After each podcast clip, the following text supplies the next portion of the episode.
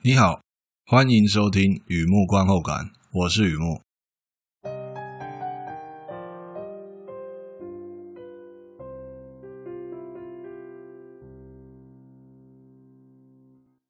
今天来分享一篇电影的观后感，《The Little Things》，二零二一年的电影《细物警探》。和以前一样，先来介绍一下这电影大概在演什么。这是一部犯罪悬疑片。哦，好久没有讲犯罪悬疑啊，嗯，才连续好几部都在抒情啊，来一下犯罪悬疑啊，不然大家都忘记我好像是男生哦，也是一个刻板的印象啊，就觉得女生喜欢看喜剧啊，男生喜欢看犯罪啊，这不是我讲的哦，有统计资料的。那不管怎么样啊，时候到了，还是要来悬疑一下犯罪悬疑片。美国加州克恩郡啊，有一位老警员迪恩。长官叫他到洛杉矶拿鉴识报告，只是当天往返的跑腿工作。迪恩顺路到旧单位打个招呼啊，很多老同事的反应，看到他就像跨着跪赶快哦，看到他就像看到鬼啊！那家伙居然还好意思回来，而年轻的金牌警探不知道那些当年的恩恩怨怨，只觉得十五年前局里破案率最高的警探就在眼前。手边连环虐杀案可以仰赖这个老战马的经验啊？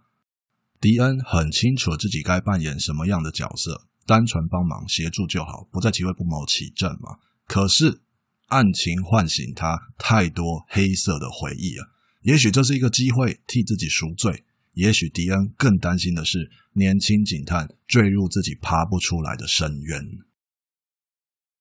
讲这种犯罪片的大意啊，就做电影大概在讲什么，好像比较有感觉啊。其实不是哦，因为啊，这之后会会再讲啦。就这个片子的故事性很强，所以听起来就好像很很有一回事。哎，到底是怎么样哦？这是完全是骗子决定我怎么介绍他，我没有办法去捏造一些，你知道那样的话，就听完不知道我看好像不是那样哎，他在讲什么啊？对，这个片子本身。有一定的精彩程度，所以写起来特别有离奇的感觉。The Little Things，华纳兄弟影业出品，HBO Max 流媒体发行。往后几年恐怕都会这样说哈。两位巨人密切合作啊，只要是华纳出品的电影啊，相当短的时间内就可以在 HBO Max 上面看到。我好像在其他几那个 Podcast 有提到这件事，就不赘述啦。John Lee Hancock 编剧兼导演，这位是电影人老司机啊。Denzel Washington、Rami Malek、Jared Leto 领衔主演哦，三个大明星啊，好像都是金光闪闪，拿过奥斯卡哦。故事琢磨心魔，巨大的阴影还有悔恨，有九零年代的犯罪片风格，是一部精彩的犯罪电影。电影资讯：The Little Things，细物警探。蛛丝马迹都是指同一部片。好的，休息一下，听听音乐。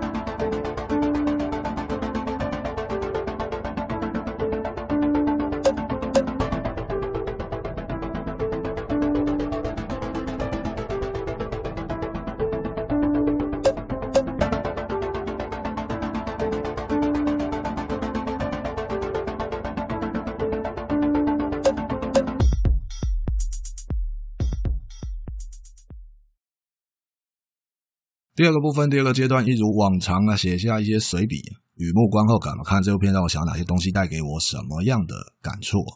说到这部片哦，我看了觉得一个字，爽，就是爽啊，这是一个中年男人的小确幸啊。怎么个爽法啊？这里有时代感，就像卡带随身听啊，Sony Walkman。当你没有赶上那个时代啊，随身听就只是一台机器而已。而你经历过那个时代的话，那就完全不一样哦。先来聊两句幕后花絮好了。John Lee Hancock 编剧兼导演啊，电影序幕告诉我们，整个时间背景大约九零年代啊。这么说代表复古犯罪片吗？其实剧本哦，就我查到的资料啊，这部片的剧本在抽屉里面躺了快三十年了。那代表拍的会赔钱吗？其实名导演 Clint Eastwood 还有 Steven Spielberg 都有洽谈过担任这部片的导演，而当时 Swo 已经拍了 Hancock 的剧本《A Perfect World》，在讲一个坏人绑架小男孩，反而开始保护小男孩，都强盗变成保镖啊，在台湾的翻译片名就叫《强盗保镖》。所以做过类似的，所以 Clive Swo 没有再接这部片的导演，是我能想到的原因啊，就做过嘛，合作过了。至于其他我想不到的原因啊，只不过是选择而已，选择那天选择走路回家，而不是搭车回家，纯粹选择而已。不过 Spielberg 对我来说就比较确定了，Steven Spielberg 他不会拍 The Little Things 这么黑暗的故事啊，绝对不会啊，没有寓教于乐，没有幸福结局，更别说温馨了。街拍恐怕是一种罪过，罪过，罪过。所以啊，剧本一直躺在抽屉里，你知道的，这个有原因，那个有理由。不如我自己来拍好了，故事作者自己来拍好了，因为故事作者也懂电影嘛。John Lee Hancock 亲自指导，也就是我们现在看到的版本，有这样一个来龙去脉。再来哦，我看到国外媒体评比。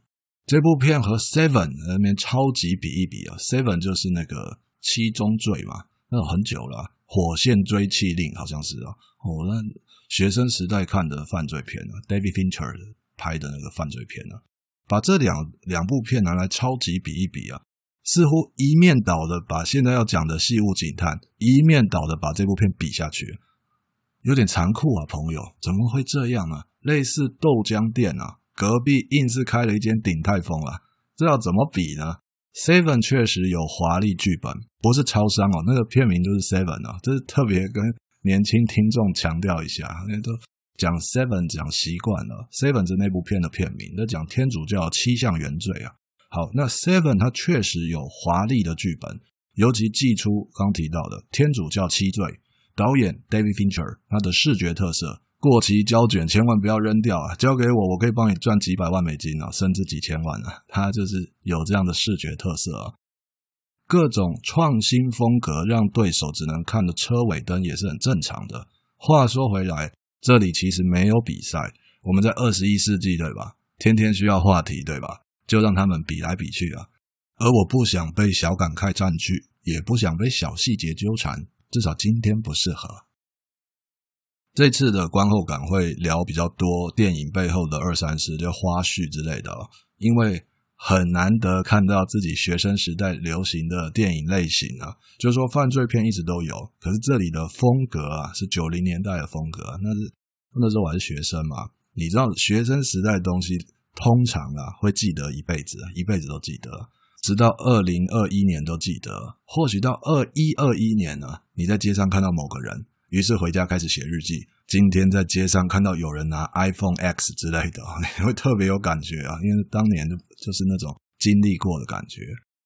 The Little Things 有一个独特宇宙，并不是沙丘星球上面把香料当作货币哦，而是没有形体的宇宙观。那种宇宙观也代表编剧用自己的价值观在说故事。我先不打开那个盒子好了，说不定你看过电影，已经感受到了嘛。我想先聊一下三位主演，必须透过他们三个人来诠释人物，我们观众才会感受到那种独特的宇宙。顺序就像大象放进冰箱，一步一步完成。首先呢，Jared Leto 他演那个反派，这部片的反派，长头发那个，唯一的反派，发挥空间比美国车的后车厢还要大哦，因为只有一个反派嘛。长发小丑维修家电，顺便犯罪也是没有问题的。再来，第一男主角 Denzel Washington。说到这阿丹伯，你看过他儿子 John David Washington 穿越红蓝房间 Tenant，只要记得这个字就可以了。而这部片，他的女儿阿丹伯的女儿 Olivia Washington 也有演哦，也是演员，在这个电影里面，父女俩有对手戏。也许你记得，也许你认得，甚至你怀疑过他们是不是爸爸跟女儿，因为那讲话的感觉哦，我不知道，雷达启动了，觉得他们好像认识啊。好，那哪一段呢？你应该还记得，如果你看过这部片的话故事开始没多久，老警员到鉴识科领证据，而那段戏有个穿白大褂的鉴识专员，就是他女儿。应该不用为了这个二刷吧？很多现在可以就 streaming 要二刷、三刷、二十刷都 OK 啦，我相信是 OK 的。回到正题，阿丹伯荧幕魅力很强，强到破格哦，魅力稍微破坏了这个故事本来想说的东西。什么东西？受伤的老马。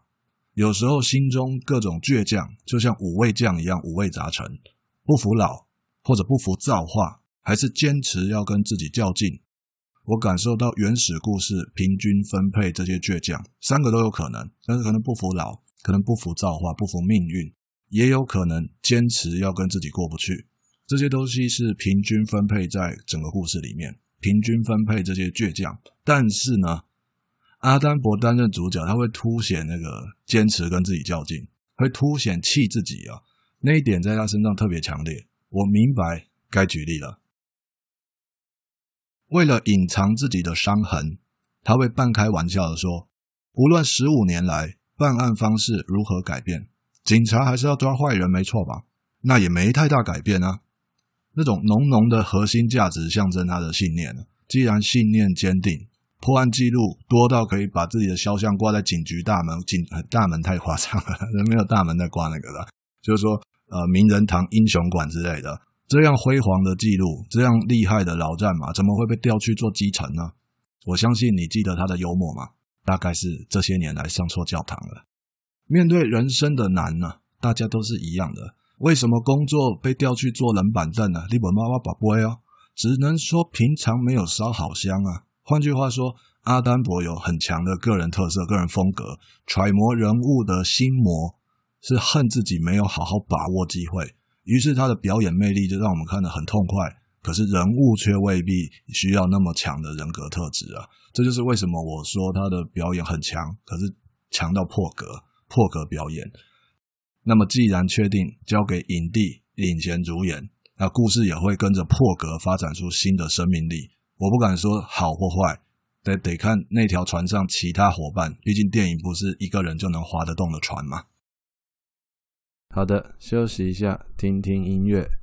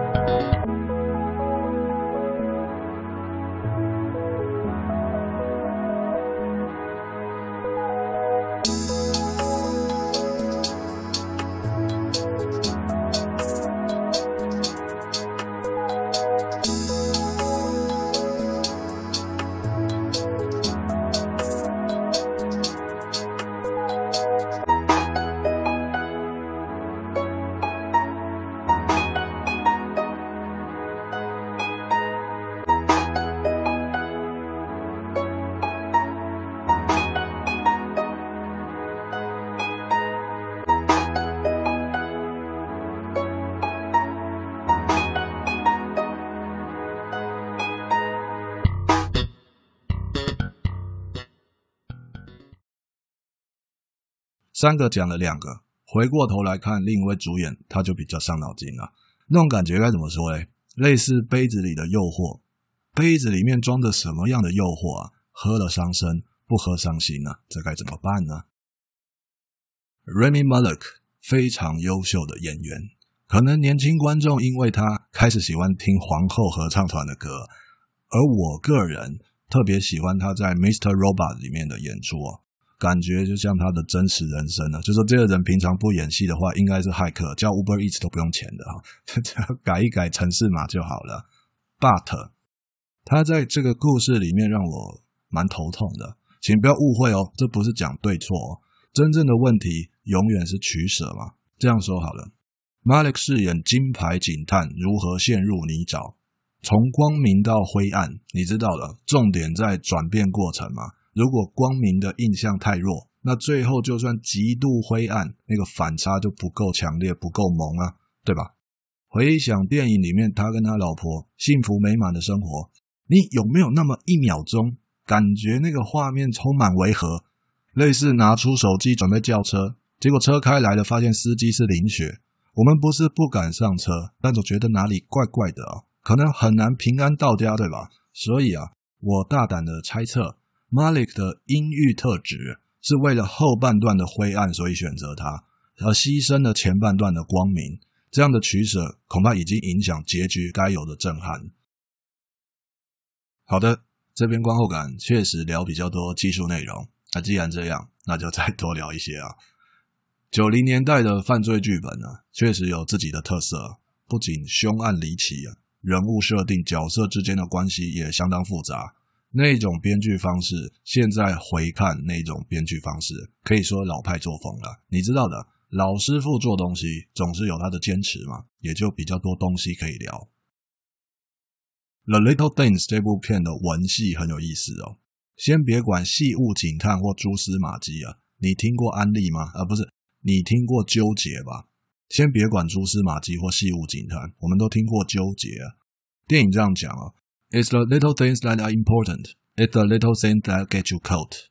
听我稀里糊涂在讲什么呢？根据正官方的翻译版本啊，那段话在字幕上是写着：“重点在于小细节，小细节会让你失风被捕。”我看到的版本是这样，而我个人的看法不太一样啊。同样的，请不要误会，真正的问题永远在取舍，而不是对错，永远是取舍。这段话，我个人觉得重点在于小细节，小细节会让你无法自拔，一辈子困扰。Get you caught。我认为是无法自拔，一辈子困扰。为什么强调这一点呢？为什么强调这段话？我该怎么说呀？忘记来讲输赢啦，或者是说我看见的东西啊。这个故事最精彩的地方是小细节，它的象征意义。小细节代表什么东西？是这部片最精彩的东西。我们不必当刑警，也可以感同身受嘛。上午见客户的时候，好像有一句话说错了。八百页的报告，好像第六百七十三页多写了一个字，永远是非常细微的东西，令人不安。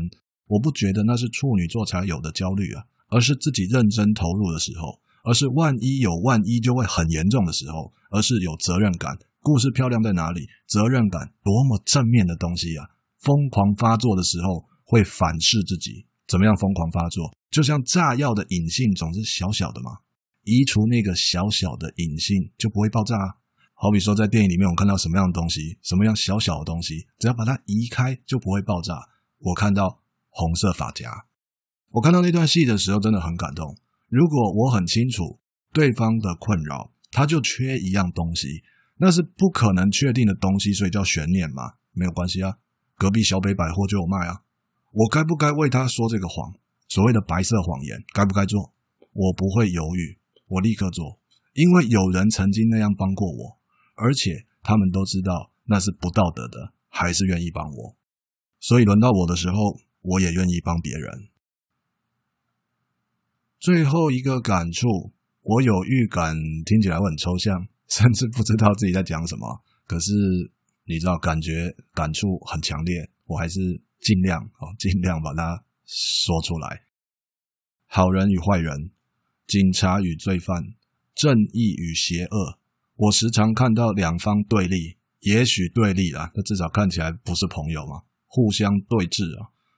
有时候我看见相生相应啊，一时也想不到特别贴切的例子，我只想到金融市场里的多方与空方。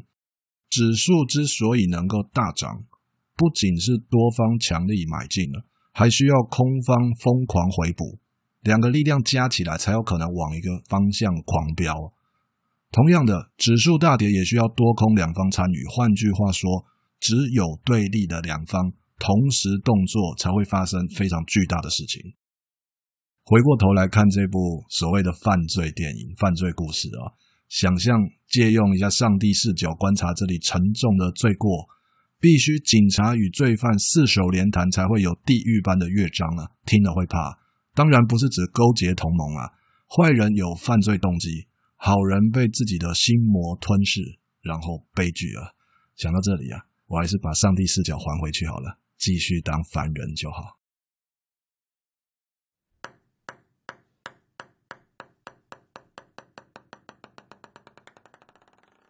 好的，介绍到这边，分享到这边，《The Little Things》二零二一年的犯罪电影《细物警探》。把重点都跟你分享了，就说比较深的感触啊。因为这片子在我看来有很强的时代感，不仅是它的故事，它的手法，就说台前幕后都不是现在的台面上主流的，都不是，它是过去曾经流行过的东西。真的，这当时你看 seven 卖多少钱呢？啊，才花多少钱卖多少钱？不要一直讲钱，人家说俗气。但是它轰动过，意思是那样的故事有一代人特别爱看。但现在还是不是这样？连我自己常在聊这个的都不敢说。时代确实是不一样了。所以我觉得，如果你也走过那个时光，意思是像 Seven 那样的电影，真的是当时礼拜五下班约同事一起去看的哦，而不是说后来在家里还是什么转到的看到的。就说你经历过那个时候。会觉得这片子很到位，很有意思。而其他年代的影迷朋友，我就不敢说了。这部片如果要圈粉的话，它是非常特定的，非常特定的圈粉。嗯，可以这么说。好的，文章就在网站上，欢迎浏览，也欢迎上网搜寻《雨幕观后感》《雨幕散文故事》。今天先到这里，祝你顺心平安，谢谢。